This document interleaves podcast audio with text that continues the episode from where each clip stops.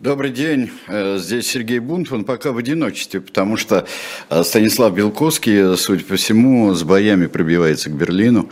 Ну, Рейхстаг близко, и он э, обещал вот управиться за 10-15 минут, ну, может, мало, максимум за 20. Пока мы с вами поговорим, я вам книжку представлю. Когда пробьется, ну, я даже не знаю, где у него выступление будет сегодняшнее, ведь вечером будет выступление в Рейхстаге или на Олимпии стадион. Вот ну, в общем, большом каком-то месте. Но а, сейчас я вам представлю книжку «Военспецы». «Военспецы» – это книга Ганина. Это очерки о бывших офицерах, стоявших у истоков Красной Армии. Их было много, вообще-то. И а, многие были мобилизованы. А, другие приходили самостоятельно, по убеждениям, третьи бывали мобилизованы, а потом а, увлекались этим делом и понимали, что это одно ничуть не хуже другого. И довольно долго были. Правда, Потом некоторых из них, военспецов, была большая дискуссия сначала, стоит ли привлекать военспецов, бывших офицеров. Но еще и была операция «Весна», когда очень многие пострадали, когда их брали. Ну, а кто э, дожил до 1937 э, года, тоже почти, ну, подавляющее большинство бывших офицеров. Ну, правда, те, которые были в небольших чинах, а если в больших, то как то, конечно, они в зависимости от воли случая, я бы сказал, а, потому что дело там было в репрессиях в случае. Так, э, Данди, э, Эдвинс Баладис. Эдвинс Баладис из Данди, из э, Шотландии нас приветствует. Пробивается через что? Чего, Светлана Васильевна, бедная? Он сегодня в Берлине.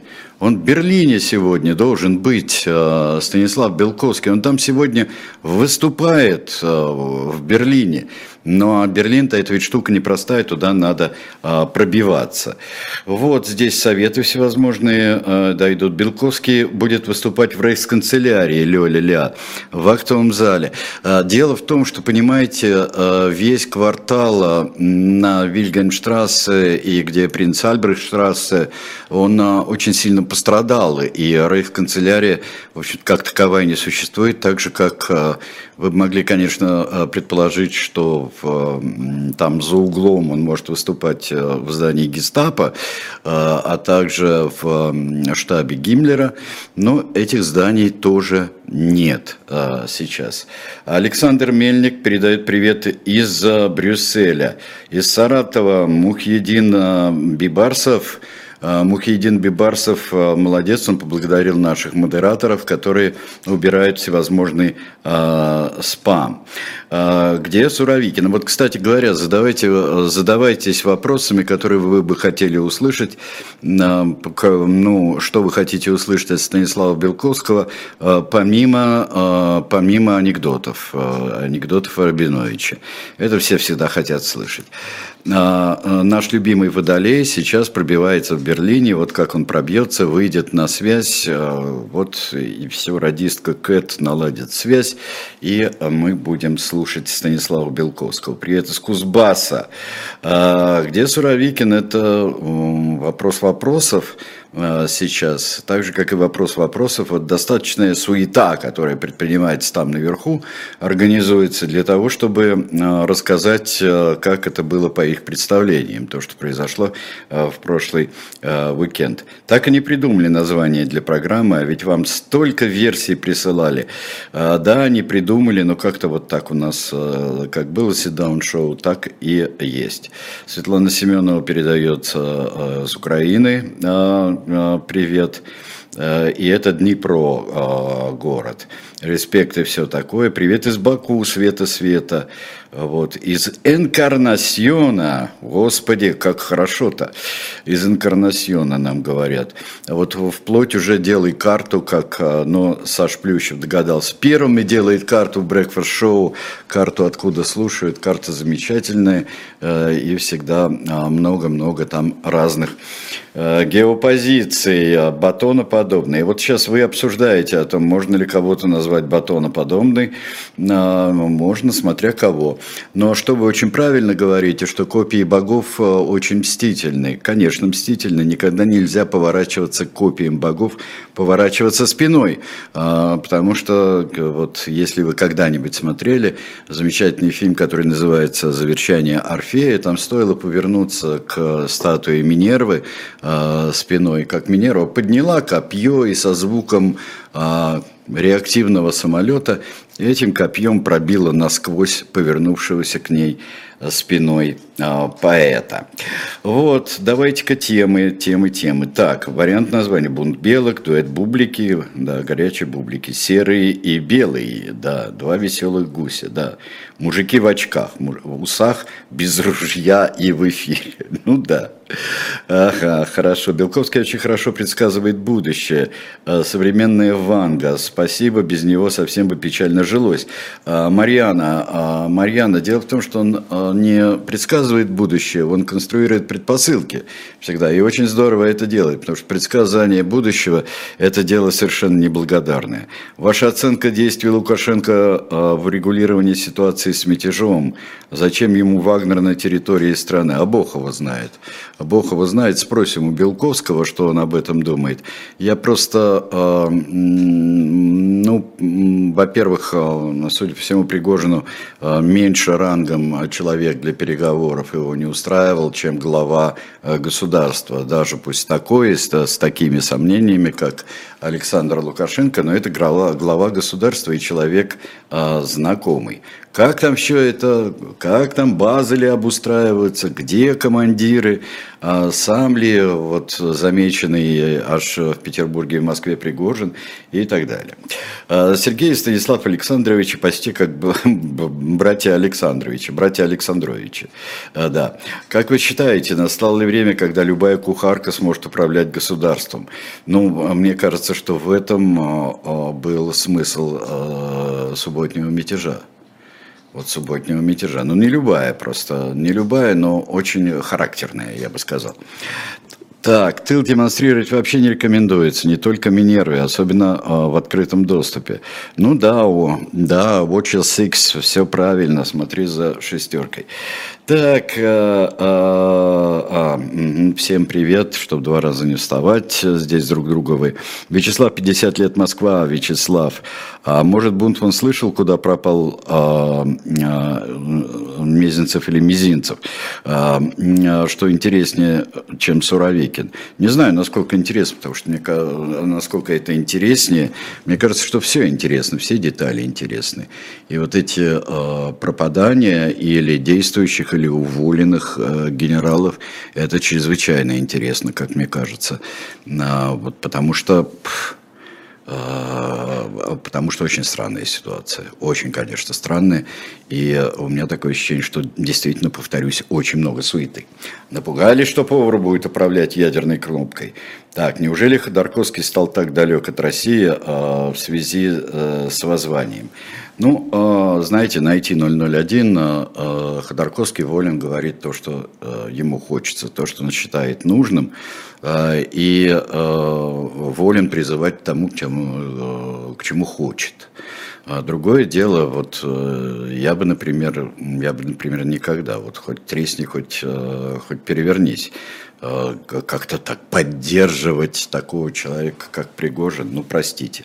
Э, пусть меня кем угодно обзывают за это, но простите, простите. Э, где вторая часть интервью Пригожина и что в ней было? Не знаю, пока не знаю так. Пишут, что Суровикина арестовали. Что слышно? Слышно, что только, ну, в общем-то, есть слух об этом. Достоверно только то, что он три дня не выходил на связь. И не выходит, судя по всему. Бунт он в переводе «человек-бунт» нет, это пестрый человек, э, и так э, э, называли такие фамилии, прозвища, а потом фамилии были у тех, кто занимался меховым делом, потому что это связано с пестротой. Бунтман, да. А ваше предсказание – ткнуть гвоздем в небо. Ну да, ну зачем же в небо? В небе и так столько озоновых дыр, что у нас просто очень тяжело, тяжело дышаться. Зачем гвоздем ты тыкать в небо. Гвоздь это такой, чтобы прибивать, а живой гвоздь, его вообще трогать не надо, потому что он живой. Пригласите в эфир патриарха Кирилла. А вот прямо сейчас выйду и приглашу, и попрошу пригласить. Я очень сомневаюсь, что патриарх Кирилл в эфире а, окажется когда-нибудь, будь то на нашем эхе, которое было, или сейчас в живом гвозде. Что с Любовь Соболь? Ну, не знаю, что с Любовь Соболь. Понимаете, вот чужая душа потемки.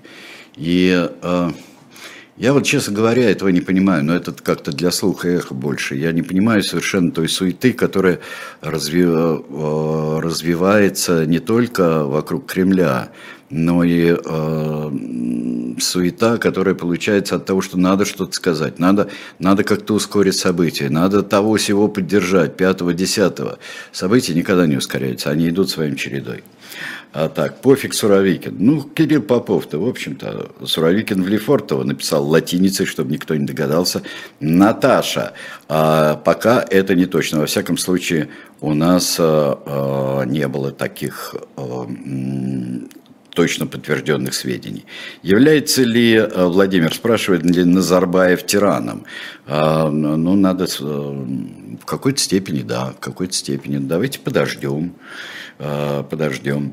Старые дураки играются в игрушечные ракеты в солдатиков, хвалятся пустыми гильзами, нет у них никакого действующего ядерного оружия по ходу. А, Евгений а, Гетман, который.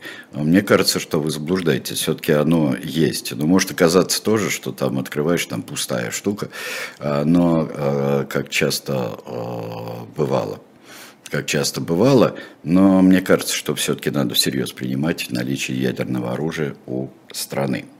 А можно ли попросить Белковского, чтобы он договорился с Баварией о переходе Нойера в Манчестер Юнайтед, а раз уж он в Германии? Вот зачем вам Нойер в Манчестер Юнайтед?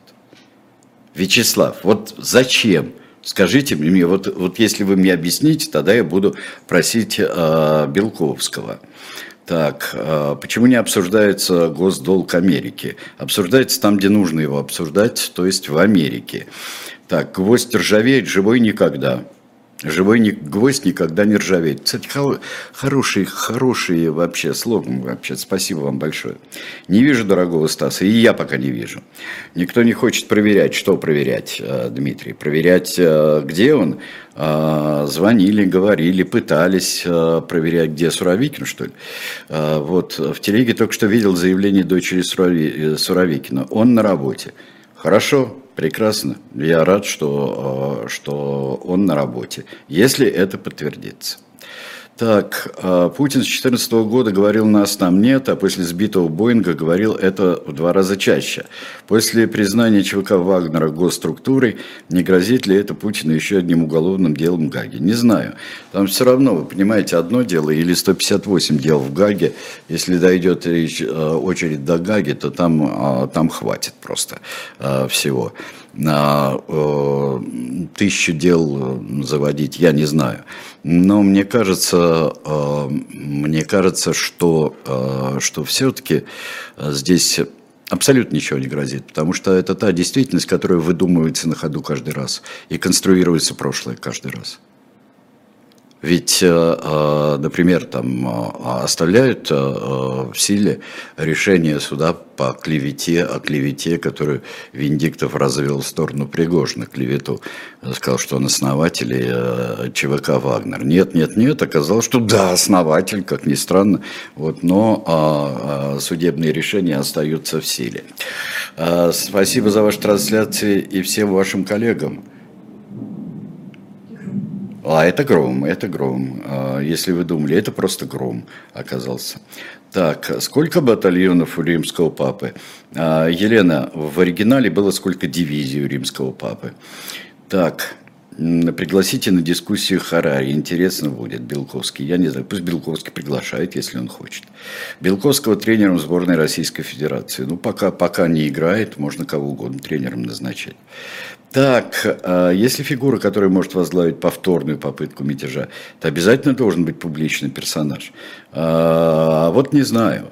А вы понимаете, в настоящих мятежах все так происходит, что мы вдруг а, или же какая-то известная фигура начинает, это наш с Айдаром Ахмадеевым тиранический опыт наш а, подсказывает нам, что или а, или э, человек известный и популярный берет на себя и на его сторону переходят многие вооруженные силы, или совсем теневой, э, теневой человек. Кто знал, например, Пиночета? Вот, а, до этого, кто знал широко. Ну, есть такой военный, вот чем-то там командует, где-то там заседает, что-то решает. Ну, а потом оказался, оказался у власти и диктатором. Так, дальше. М-м-м.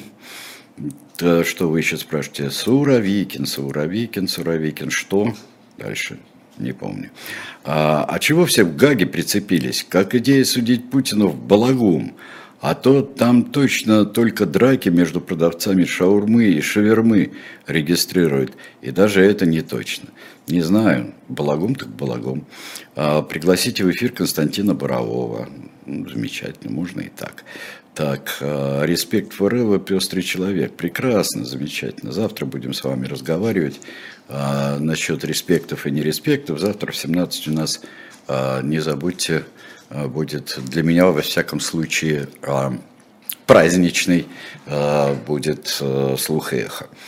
Программа будет завтра у нас праздничная. Ну, так, праздничный фон будет.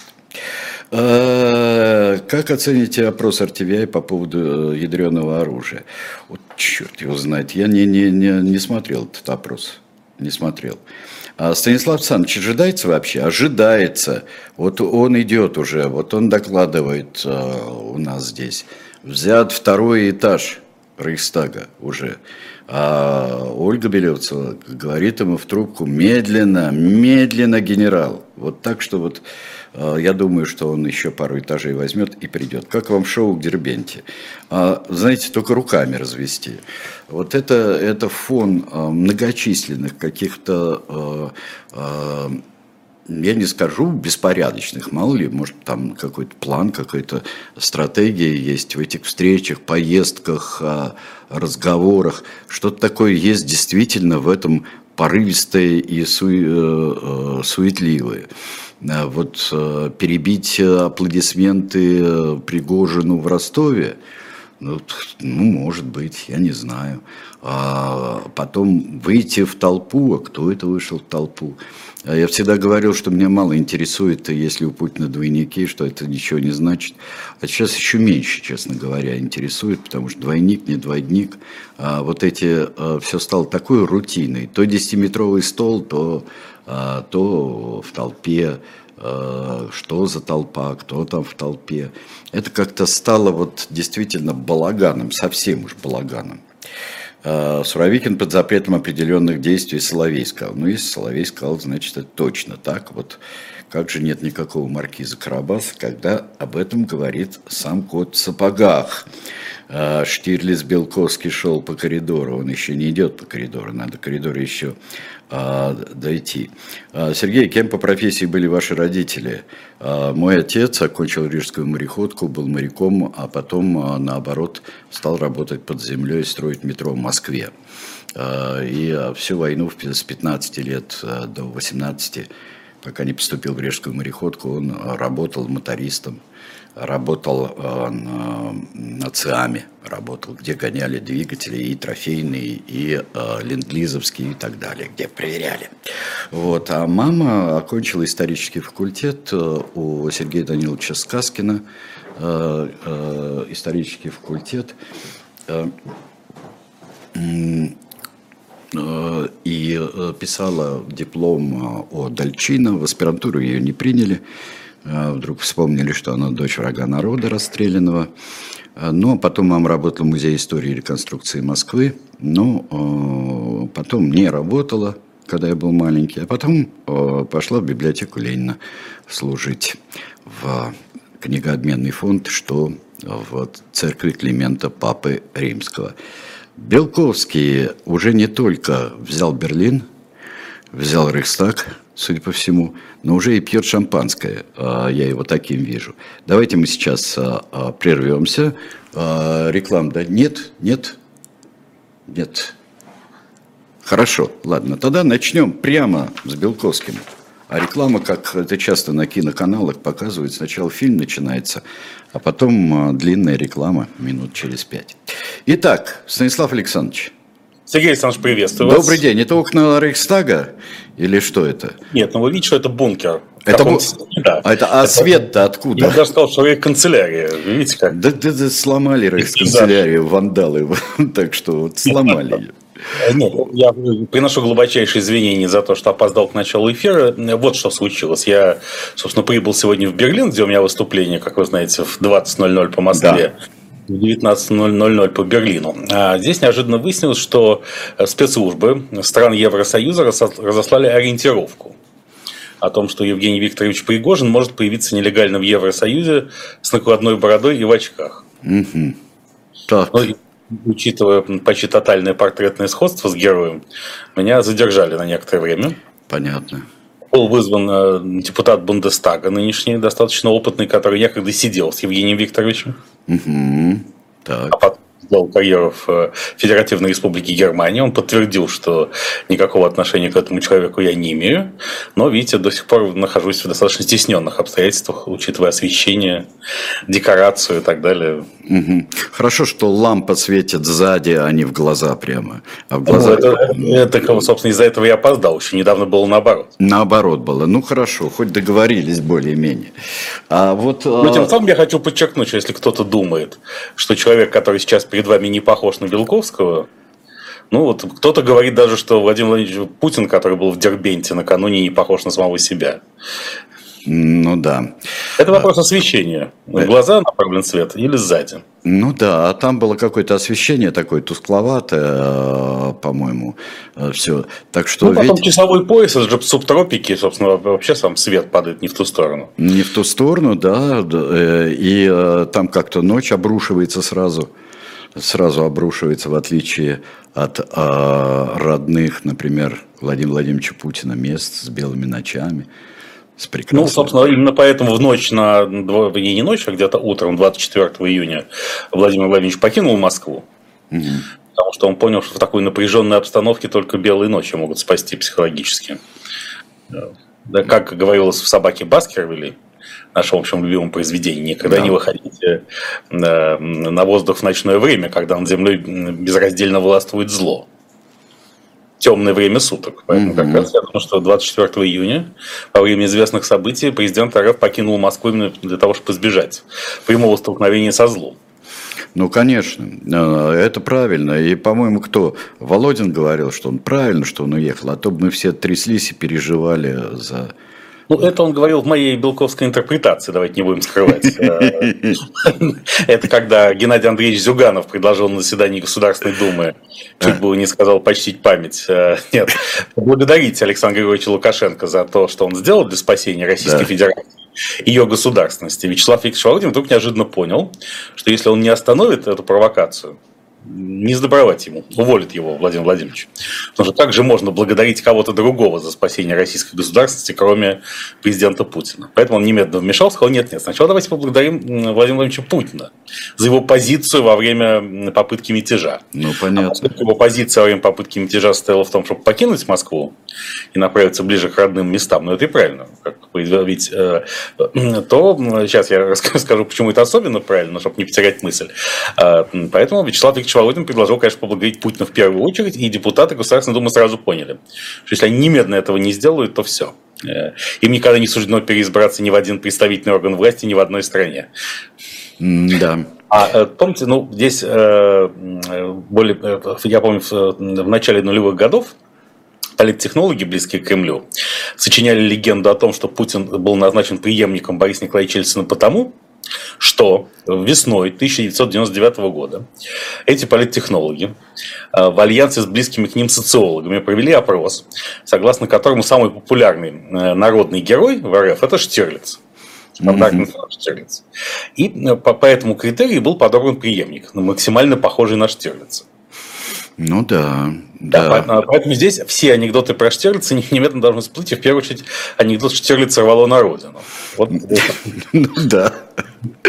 Он очень рвало на родину, то есть ближе к Санкт-Петербургу. И по некоторым данным все-таки он нашел компромиссный вариант в виде резиденции «Долгие бороды» на Валдае. Тем более само название «Долгие бороды» оно актуализирует полемику, которую мы с вами, Сергей Александрович, неоднократно затрагивали в э, нашей с вами, нашем с вами sit-down шоу о том, нужна ли борода, в принципе да, сказать, руководителем страны.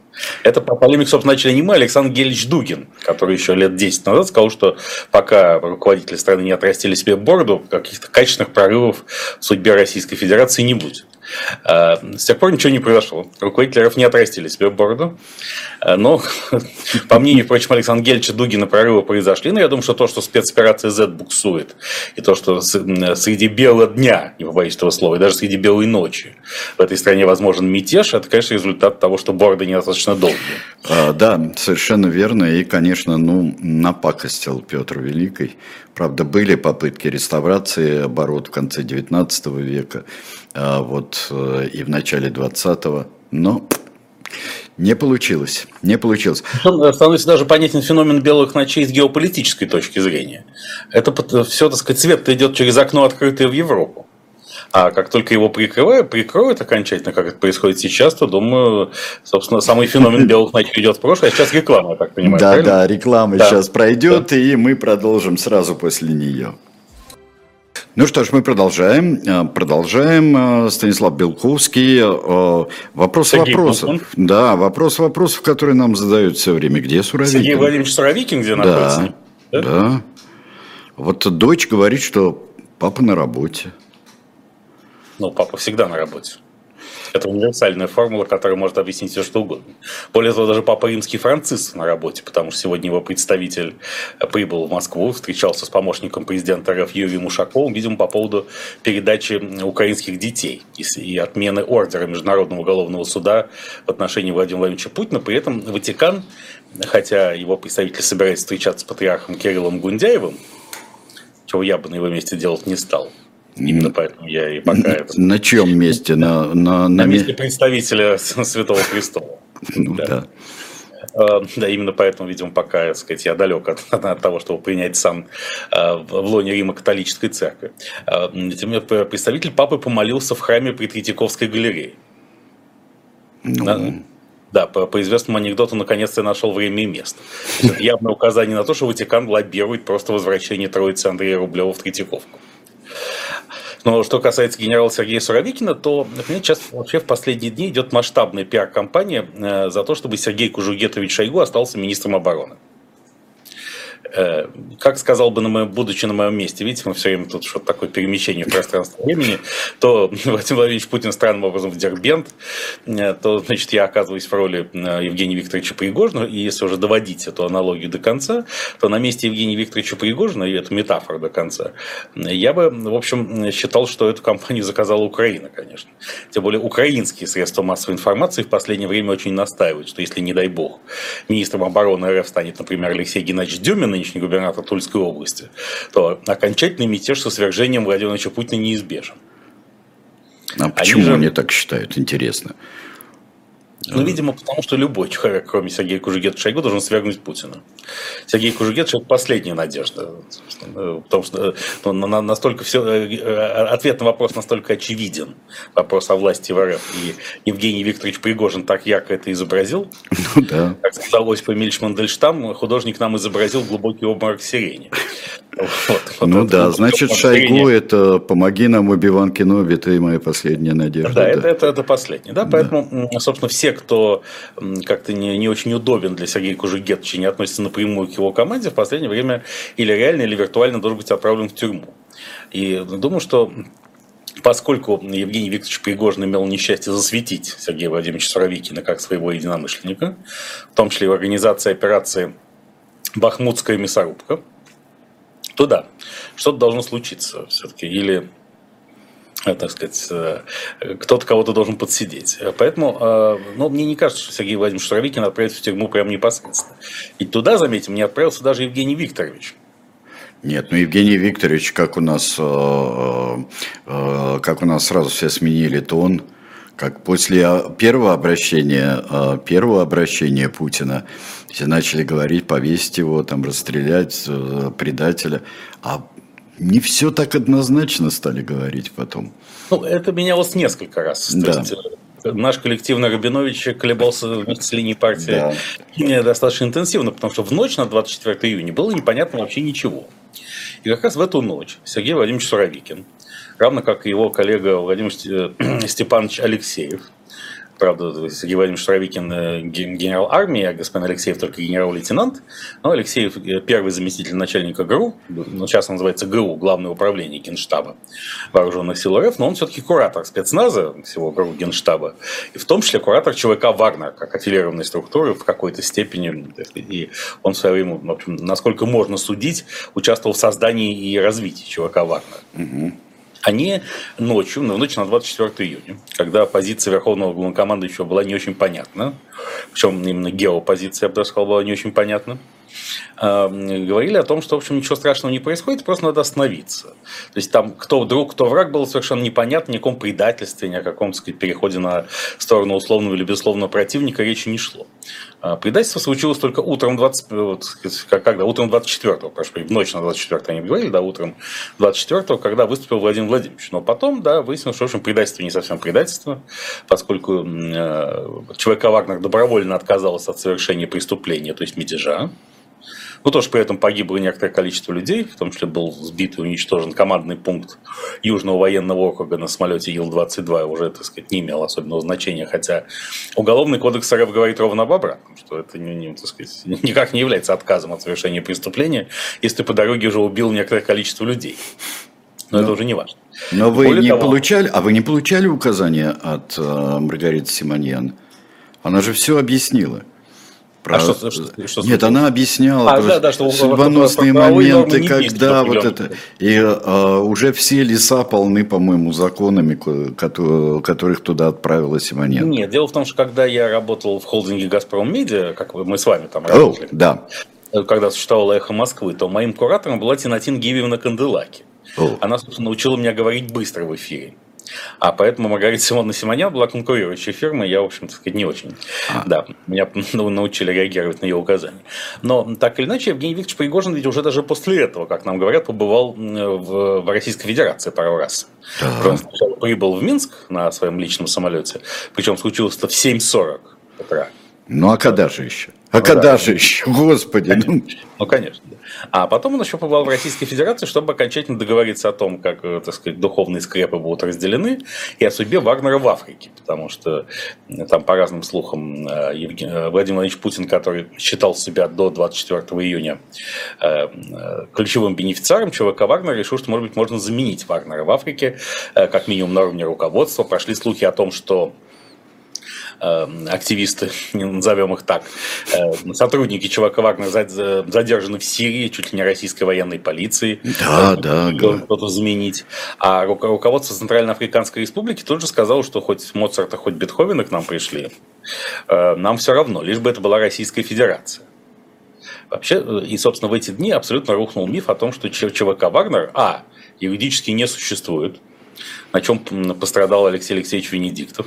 Он проиграл дважды суд Евгению Викторовичу Пригожину в полемике о том, является Евгений Викторович Пригожин основателем ЧВК Вагнера, есть ли ЧВК Вагнер вообще на свете. Да? То есть суд считает, что ЧВК Вагнер нет, и Пригожин не имеет отношения к ЧВК Вагнер. Собственно, на этом решении суда, как на прецеденте, собственно, может опираться Пригожин сегодня, сказав, что, знаете, если был мятеж ЧВК Вагнер, то вот решение суда, в соответствии с которым я не имею к этому ни малейшего отношения. И Алексей Алексеевич Венедиктов, вам как пострадавшая сторона, это должен полностью подтвердить. Вот. Но э, Владимир Владимирович Путин же еще заявил, что ЧВК «Вагнер» полностью финансировался из бюджета Российской Федерации.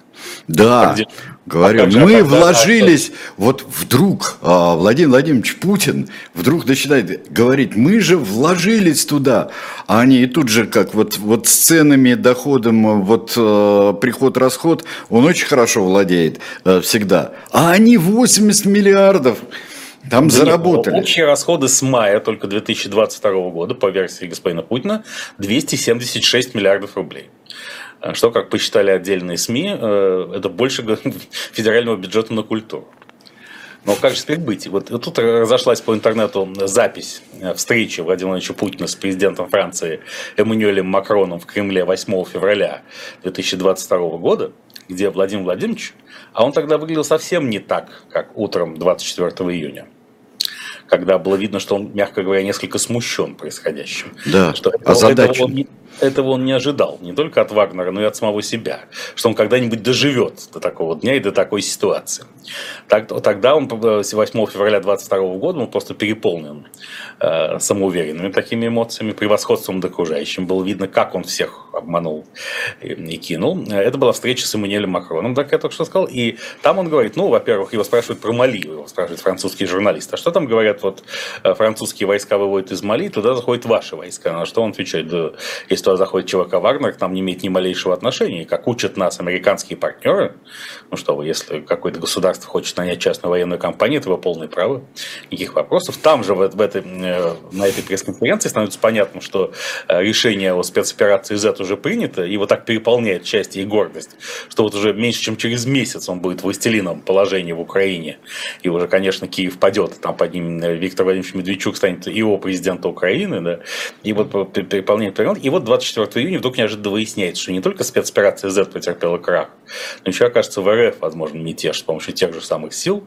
И какое же главное оправдание, что мы платили этим людям, они не скинули. Вот в этом весь смысл, вся философия российской монетократии. Да? Тут все можно понять. Ты, ты делаешь все, что угодно, но если тебе платили, как же ты можешь не подчиняться после этого, как тебе платили? То есть в тот момент, когда господин Путин оглашал все эти результаты, он искренне не думал, как он дезавуирует сам себя. Все годы утверждения, что никакого отношения РФ к Вагнеру не имеет. Что все, что происходило к Африке, это не Российская Федерация, а частная инициатива борцов за права черного континента. Что вот вся, вся эта конструкция многолетняя рухнула просто в результате одного высказывания, да. Об этом Владимир Владимирович не подумал, поэтому в сердцах отправился в Дербент. А, да. Я всегда вспоминаю фильм «Танкер Дербент» был замечательный. Ну, да, это он и есть. Это он и есть, да. Артист Нет. Геллер там играл, да. Становится совершенно понятно, понимаете, какие эмоции пережил Владимир Владимирович, потому что он же несколько раз потом выступал публично, даже в Кремле с крыльца Грановитой палаты. Э, уже рождается огромный миф о том, как героические российские войска подавили Вагнер. Правда, этот миф тут, тут же был развеян Александром Григорьевичем Лукашенко. Да, у него совершенно другой рассказ. Абсолютно. Да. Но мне кажется, уже, поскольку все так или иначе, и Владимир Владимирович Путин это подтверждает своими рассуждениями о 276 миллиардах рублей, выясняется, что все, не разворовать все до последнего просто не, неприлично в Российской Федерации, даже на фоне определенных успехов ее власти и спецоперации Z. Я думаю, сейчас будет строиться где-нибудь мемориал в районе города Ступино Московской области, где остановили войска Вагнера. Туда перевезут противотанковые ежи. Вот, э, там у деревни Крюкова будет, будет погибать какой-нибудь взвод очередной, который собственно, спас Российскую Федерацию от полной катастрофы. И тут, как психоаналитик психоаналитику, я вам могу сообщить, Сергей да, Александрович, что Владимир да, Владимирович Путин навязчиво употреблял слово «капитуляция». Капитуляция? Дело шло к капитуляции РФ. То есть было видно, что с этим словом он уже успел несколько раз, прошу прощения за пошлость, переспать. Mm-hmm. Но в контексте не мятежа Евгения Ильича Пригожина, а в контексте развития событий на украинских фронтах. И Александр Григорьевич Лукашенко опять сдал своего брата президента, сказав, что когда он его спрашивает, а как там ситуация? Он говорит, ситуация на украинских фронтах, ответствовал ему Владимир Владимирович, как ни странно, лучше, чем всегда. Или лучше, чем никогда. Как ни странно, во-первых, было сказано. То есть было признано, что ситуация совсем не такая благоприятная, как обычно транслируется многонациональному РФ народу. А дальше как никогда. То есть было все совсем плохо, а стало ничего. Потому что не бегут пока российские войска, где-то там удерживают линию соприкосновения, эти три три рубежа обороны, тщательно заминированные. И что контрнаступление вооруженных сил Украины не так успешно, как он же и опасался. И вот с этим словом капитуляция он давно уже, оказывается, живет. Просто вырвалось, что называется. Извини, вырвалось, как говорил шварцевский дракон. Марка Анатольевича Захарова. А, поэтому, да, все, так сказать, и тут стало ясно, что только консолидация спасет Владимира Владимировича Путина. Консолидация РФ народа и элит. Хотя многие представители элит правильно отметили, что как раз до, в общем, где-то полудня, середины дня 24 июня консолидация была неполной. Многие как раз пытались деконсолидироваться путем отбытия из Российской Федерации. И тот же спикер Госдумы Вячеслав Викторович Володин поручил своему профильному комитету проверить, а кто же успел покинуть Российскую Федерацию. Это тоже была попытка подыграть президенту Путину и премьер-министру Мишустину, которые не покинули Российскую Федерацию. Они только покинули столицу Москвы, удалились в бункер, видимо, в Новгородской области. Ну, не Российскую Федерацию, потому что нигде их не ждут особенно. Да? А те, кого еще где-то ждут, те все-таки попытались покинуть РФ в целом чтобы не сталкиваться с э, войском Вагнера напрямую. Численностью 10, 10 тысяч человек против многие сотни тысяч, которые насчитывают все возможные соединения вооруженных сил, Росгвардии и так далее. Тут же генерал Виктор Васильевич Золотов сейчас всплыл и сказал, что он передал жене заначку как и все командование Росгвардии в этот момент. То есть, э, чем э, констатировал следующее, что, первое, вероятность поражения полного краха режима была достаточно велика, раз нужно передавать жене заначку. Во-вторых, ну, э, это, так сказать, что такое заначка генерала Золотова? Ну, это явно миллиарды рублей. Значит, что органы Росреестра, которые, кстати, имеют прямое отношение к премьер-министру Мишустину, работают круглосуточно, потому что ему ночью буквально пришлось переоформлять огромные активы стоимостью многие миллиарды рублей на свою жену. Ну да, заначка, она и есть заначка-то. Вот. И вот в этот момент, что в поисках консолидации, да, Владимир Владимирович Путин решил отправиться по стране. И, в общем, в качестве первой точки приложения сил выбрал Дербент. И сейчас много разговоров о том, как же так не соблюдали карантин жители Дербента, которые вышли к нему. Являются ли они все сотрудники Федеральной службы охраны, чего бы я не исключал. Кстати, там гарантом безопасности был известный олигарх Сулейман Керимов, член Совета Федерации, который был организатором этой поездки в Дербент. Но стало понятно, что, в общем, уже лучше погибнуть от ковида-19, чем от Евгения Викторовича Пригожина. И что, может быть, вирус Вагнер будет объявлен, так чем-то, каким-то новым поводом для пандемии, и снова страну закроют на антивагнеровский карантин. Что-нибудь такое может случиться. А вот, э, Станислав Александрович, только западным товарищам, исследователям и аналитикам бросается в глаза некоторая суетливость в обилии высказываний, непривычном обилии высказываний, причем достаточно разноречивых высказываний Владимира Владимировича Путина. Вот какая-то в этом есть э, несвойственная ему суетливость, я бы сказал. Ну, э, разумеется, потому что, понимаете, во-первых, свойственна ему не, сует, не суетность была связана с тем, что все эти высказывания долго заранее готовятся и существуют в записи. А когда вдруг, вдруг неожиданно выясняется, что подконтрольное тебе же войско идет на тебя войной, причем войско очень небольшое по сравнению с твоими официальными вооруженными силами, и вот-вот оно тебя свергнет, то то, что приходится говорить э, в режиме импровизации – и эта импровизация ясно отражает психологическое состояние импровизатора. Зачем Арапа своего рода любит Дездемона, как ветер любит ночью? Затем, что ветру и орлу и сердцу девы нет закона, как говорил другой известный импровизатор. А, поэтому, да, наш, наш главный великий не инквизитор, а именно импровизатор РФ. Теперь вот я говорю, что визит в Дагестан, э, ну, сказать, все говорят, что там был, ну не все говорят, прошу прощения, я погорячился. Многие говорят, что начали верить наконец в двойника, потому что Владимир Владимирович сильно похудел и осунулся, по версии этих злопыхателей к моменту прибытия в Дербент и совсем не похож на Путина, который вещал из Кремля.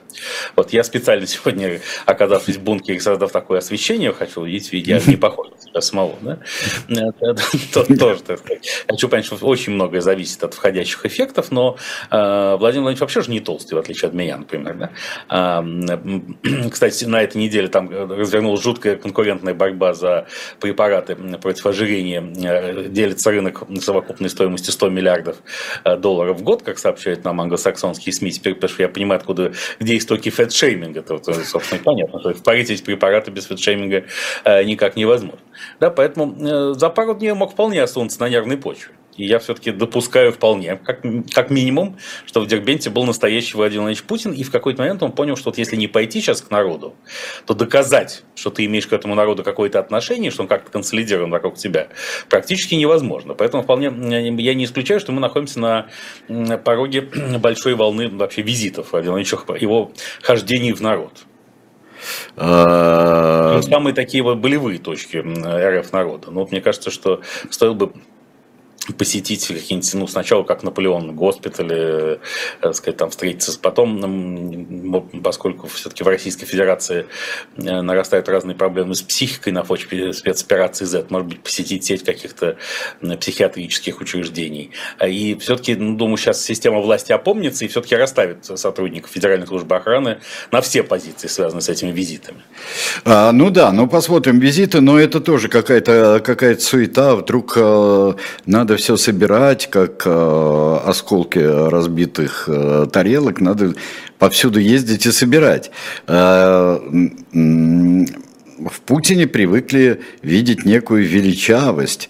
Он даже если происходит какая-нибудь катастрофа, ну, где там э, много людей погибли, он через некоторое время об этом говорит, каким-нибудь журналистам, а тут друг сам выступает везде, а, куда-то а, ездит. Деваться некуда, потому что, к сожалению, имиджевый, имиджевый его урон от всей этой ситуации с Викторовичем Пригожиным оказался очень велик.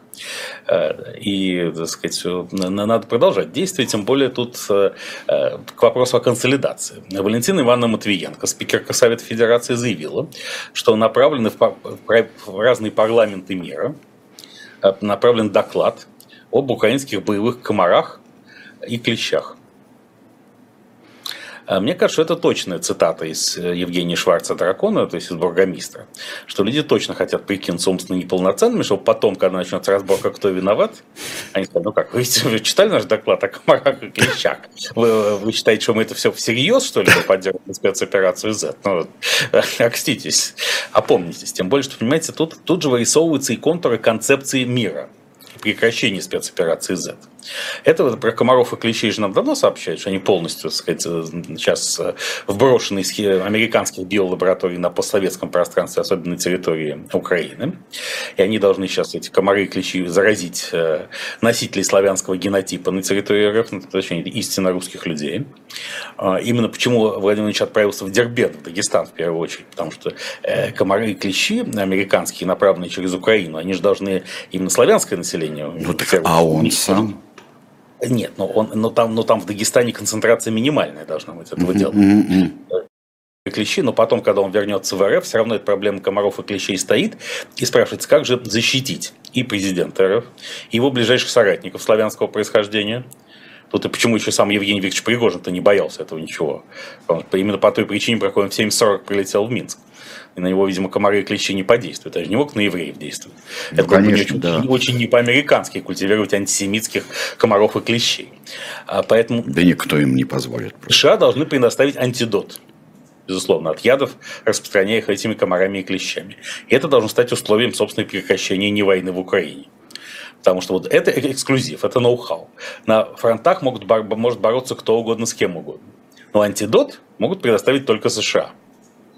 И, конечно, вот как, какое-то условие отвода российских войск, например, на линию соприкосновения хотя бы 23 февраля 2022 года, это э, должно сказать, быть продиктовано представлением США антидота. Кроме того, еще вот пару недель назад э, нам сообщили, что в Колумбийском университете в Нью-Йорке разработан некий препарат на базе аминной кислоты таурона, который пролонгирует жизнь буквально до 146. Я думаю, что вот эта передача всех этих ноу-хау Российской Федерации лично президенту Путину должна быть важнейшим условием, собственно, прекращения противостояния состоянии. Но пока, и, да. но пока западники нас, э, нас совершенно гнобят, особенно с клещами. Потому что, например, из всех ветеринарных э, аптек исчезла бровека, который на три месяца дает защиту животным. Так это специально. Так это специально. Наконец подвести Кремль к мысли, что э, мир необходим как можно быстрее да. и на англосаксонских условиях. Тогда и будет предоставлен антидот невозможные ну. поставки. Э, к тому же, вообще, понимаете, с животными все же э, очень не слава богу. Э, недавно докладывал в отношениях Кремля с животными. Недавно Росавиация сообщила, что количество столкновений самолетов российских с птицами выросло на 80%. Конечно, злопыхатели, которые утверждают, что РФ не смогла достичь определенной стадии технологического суверенитета, утверждают, что это связано, опять же, с тем, что навигационные системы перестали работать из-за необновления мат-обеспечения западного. Ну Но, да. Понимаем, что все, все с самообеспечением все нормально, просто птицы выражают тем самым несогласие со спецоперацией Z. Но это тоже птицы засланные, вот это те птицы, да нет, которые... Нет, не засланные, просто, понимаете, не засланные. Же, они питаются комарами и клещами. А, ну да, да, да, да. И да, они да. поняли, что теперь им придется питаться ну, да, отравленными комарами и клещами, и тем самым автоматически переходит на англосаксонскую сторону. Поэтому борьба с животным миром, мне кажется, на это, до этой стадии вот именно это ужасает Владимир Владимирович. Он всегда, собственно, когда он выпускал лабрадора Кони Полгрейв на Ангелу Меркель, он думал, что он контролирует как минимум эту ситуацию. Ну ладно, если не многонациональный РФ народ, то хотя бы многонациональную РФ фауну. А тут выясняется, что и фауна недостаточно лояльна. А тут Нет, там был еще тигр, 40... стерхи были, были разные животные. Были. А так со стерхами там все не очень удачно получилось. Там же, ну, как говорят, возникла травма позвоночника немножечко, которая беспокоит Владимира Владимировича с тех пор. Я, естественно, этого не утверждаю, но э, что-то много всяких, всяких разноречивых свидетельств на эту тему. В общем, тут придется еще мириться с животным миром, потому что без этого не только ударный укус в спину может оказаться роковым и смертельным для российской государственности, переживающей, как говорил Владимир Владимирович Путин, момент мятежа, один из самых драматических моментов, или драматичных, как лучше сказать, в своей истории. Драматических, я бы сказал. Драматически, да, драматически. Да, пользуясь случаем, я хочу сказать, что вот э, тема это затрагивалась в достаточной мере в недавнем выпуске программы «Команд шоу Время Белковского» на канале Белковский. В связи с чем я призываю подписываться на канал Белковский, а также благодаря Евгению Викторовичу Пригожину, его личному любезному содействию возникло еще, кроме успокаивающего шоу «Доброй ночи, малыши», шоу «Доброго дня, малыши». Да, да, ведь он вообще, так сказать, дело в том, что еще э, незадолго до мятежа, э, я не буду скрывать, через третьих лиц Евгению Викторовичу Пригожину было передано пожелание поздравить как-то Михаила Борисовича Ходорковского с его 60-летним юбилеем, приходящимся ровно на 26 июня. И мне кажется, Евгений Викторович Пригожин блистательно и это, эту просьбу исполнил, причем не, не требуя никакой награды и благодарности, что свидетельствует о, безусловно, великодушии и щедрости этого человека. Ну, он на самом деле, благодарность была от, от Михаила Ходорковского, э, была превентивная. Да, да. У Михаила Борисовича благодарный тоже человек великодушный. Он ну, поддержал в ответ э, Евгения Викторовича. Да. Ну и на всякий случай в рекламном порядке напоминаю, что по-прежнему сегодня в 19.00 по Берлину, то есть 20.00 по Москве, э, в городе Берлине состоится мое белковское выступление на тему «Мир после войны», модератором которого выступает один из самых ярких молодых сотрудников незакрываемого эхо Москвы Максим Владимирович Корников. Абсолютно. Ему, ему огромный надеюсь, привет. Ему огромнейший если, привет. Если кому-то нужно показать пример консолидации, этот пример будет показан именно сегодня в 7 вечера по Берлину. А, да. И технические параметры в телеграм-канале Белковский и Facebook. Да, то есть где, что, как, почем да, и да. так далее. Да. И, и, и так далее. Вот э, еще, если поговорить о, о судьбе э, ЧВК и, собственно, вагнеровцев, э, вот тут же было вот предупреждение из Польши и Литвы, что они как-то опасаются присутствия вагнеровцев в Беларуси, потому что те могут начать операцию или на севере Украины, или, э, или даже прямо вот Польша-Литва. Ну, я думаю, тем самым Польша и Литва просто э, напрашиваются на увеличение э, союзного бюджета для финансирования их по линии НАТО и старших партнеров лица Соединенных Штатов Америки, предоставлением дополнительных вооружений, потому что Евгений Викторович Пригожин показал свой полный прагматизм он воевал только до той степени, пока он не опасался поражения. Поэтому я думаю, что все-таки он будет концентрироваться на специальных военных операциях за пределами постсоветского пространства. И он не пойдет на прямое столкновение с НАТО. Я думаю, что опыт Африки ему э, в этом смысле был весьма полезен, и он и попытается там остаться. Естественно, Владимир Владимирович Путин пытается сделать так, чтобы э, перехватить контроль над ситуацией. Но удастся ли, это отдельный большой вопрос. А вот э, уровень менеджмента в российских войсках, там, где не было Евгения Викторовича Пригожина, э, оставлял желать лучшего, как выяснилось, неожиданно. А уж тем более для того, чтобы поддерживать контакты с африканскими президентами, с африканскими элитами, поддерживать их перманентно, культивировать там э, идеологию Афро-Российской империи, для этого нужен настоящий большой авантюрист, и, как выяснилось, такой авантюрист в нынешнем окружении господина Путина только один. Конечно, многие ему завидуют, и сказать, генерал Виктор Золотов пытался в этот святой день обращения на крыльце Грановитой палаты сказать, что теперь-то, когда тяжелую технику передают Росгвардии, вместо ЧВК «Вагнер» будет она, но такого авантюрного отблеска на его лице мы не читали. Нет, не читали. Ну, там вообще мало что читается э, на этом лице. Вот. Э, там в минимальной степени что-то читается. Но у меня, э, но мне кажется, мне кажется, что вот это все догадался разведчик, что это вообще только начало довольно длительного процесса. Это такая белая, растянутая белая ночь длинных ножей.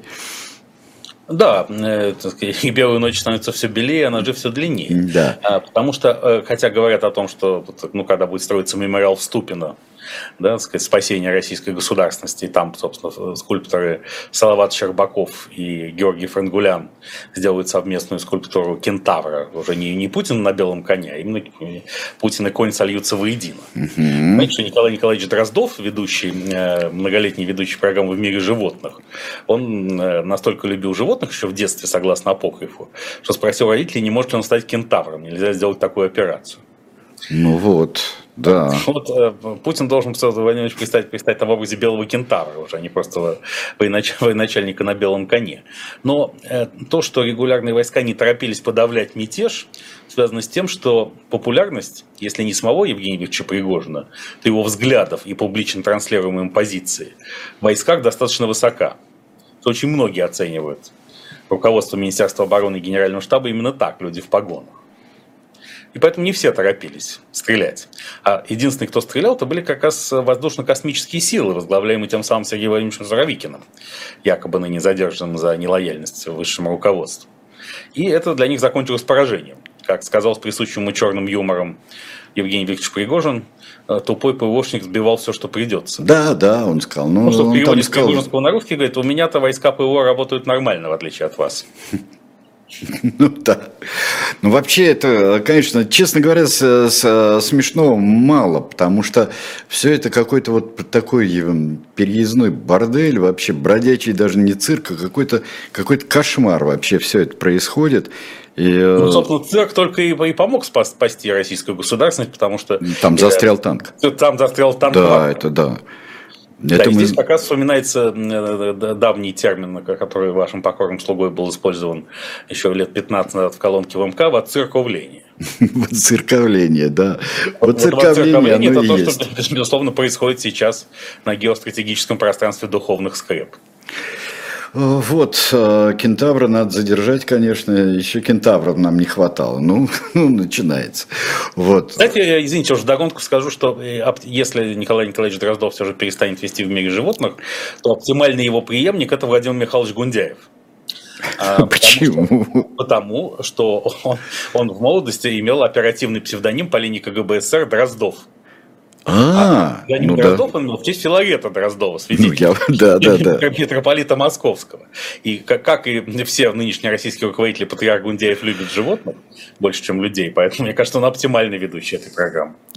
Очень будет. Особенно в том контексте, который мы сегодня употребили по поводу того, что животные не вполне лояльны нынешнему российскому руководству, и, может быть, стоит, чтобы слово пастыря утешило их. В да, ну да чего ж скучно будет передать.